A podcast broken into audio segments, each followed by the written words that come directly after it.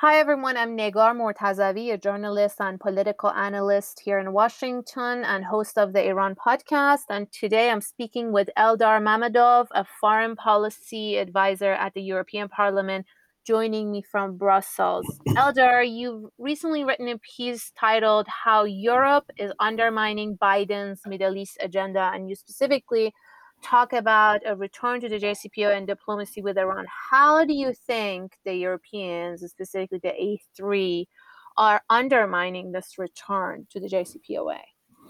Well, uh, thanks, Negar. Uh, I'm speaking in my private capacity. Uh, so um, I think we should distinguish between the E3, which is Britain, France, and Germany, who are signatories of JCPOA, and High Representative for the EU foreign policy, uh, Josep Borrell, uh, namely in the sense that E3 are the ones uh, who are pushing for uh, for a hard line.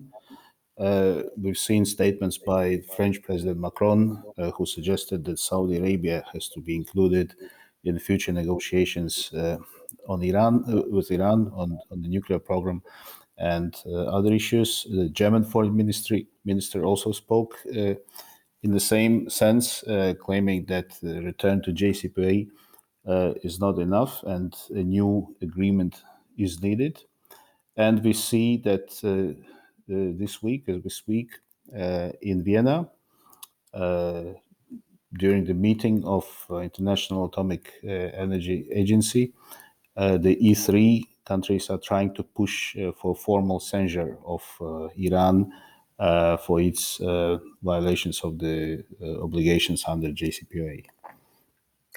And why do you think the Europeans are playing tough with Iran and return to JCPOA? Why do you think these um, more hawkish statements and positions are coming out of Europe, especially the E3, France, Germany, and the UK?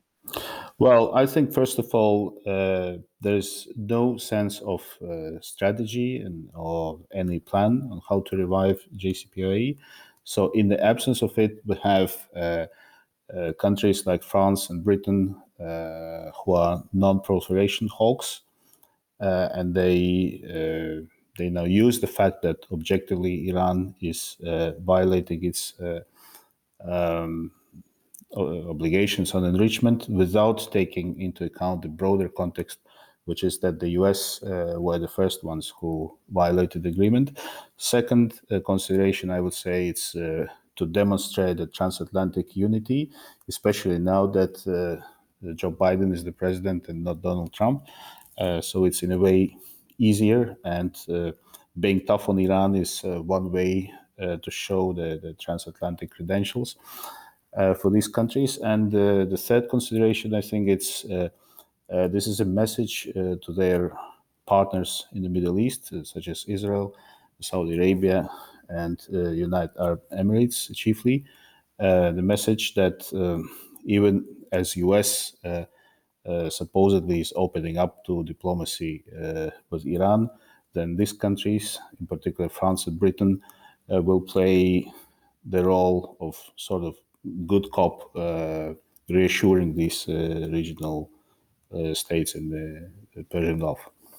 Mm-hmm. And you also worry in your piece that if this impasse is not resolved soon, that the JCPOA could potentially collapse, and this will set the U.S. and Iran on a collision course um, towards potentially even a war Mm-hmm. What do you think that E3 should be doing to prevent this from happening?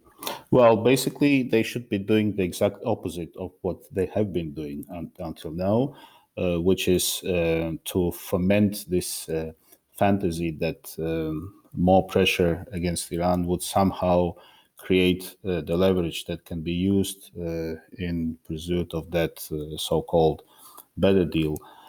so that never worked with Iran previously that didn't work during four years of the Trump administration.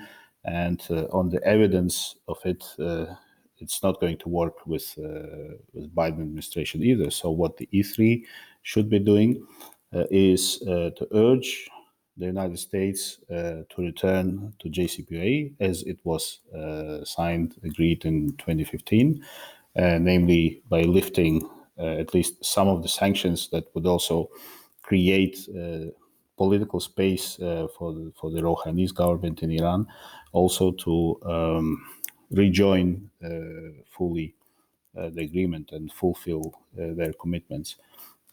it's a big problem that um, the internal predicament of, of the Iranian government uh, and internal political uh, dynamics of Iran are not uh, appreciated and understood to full extent in in the West, including in Europe. Thanks, Eldar. Eldar Mamedov joining me from Brussels.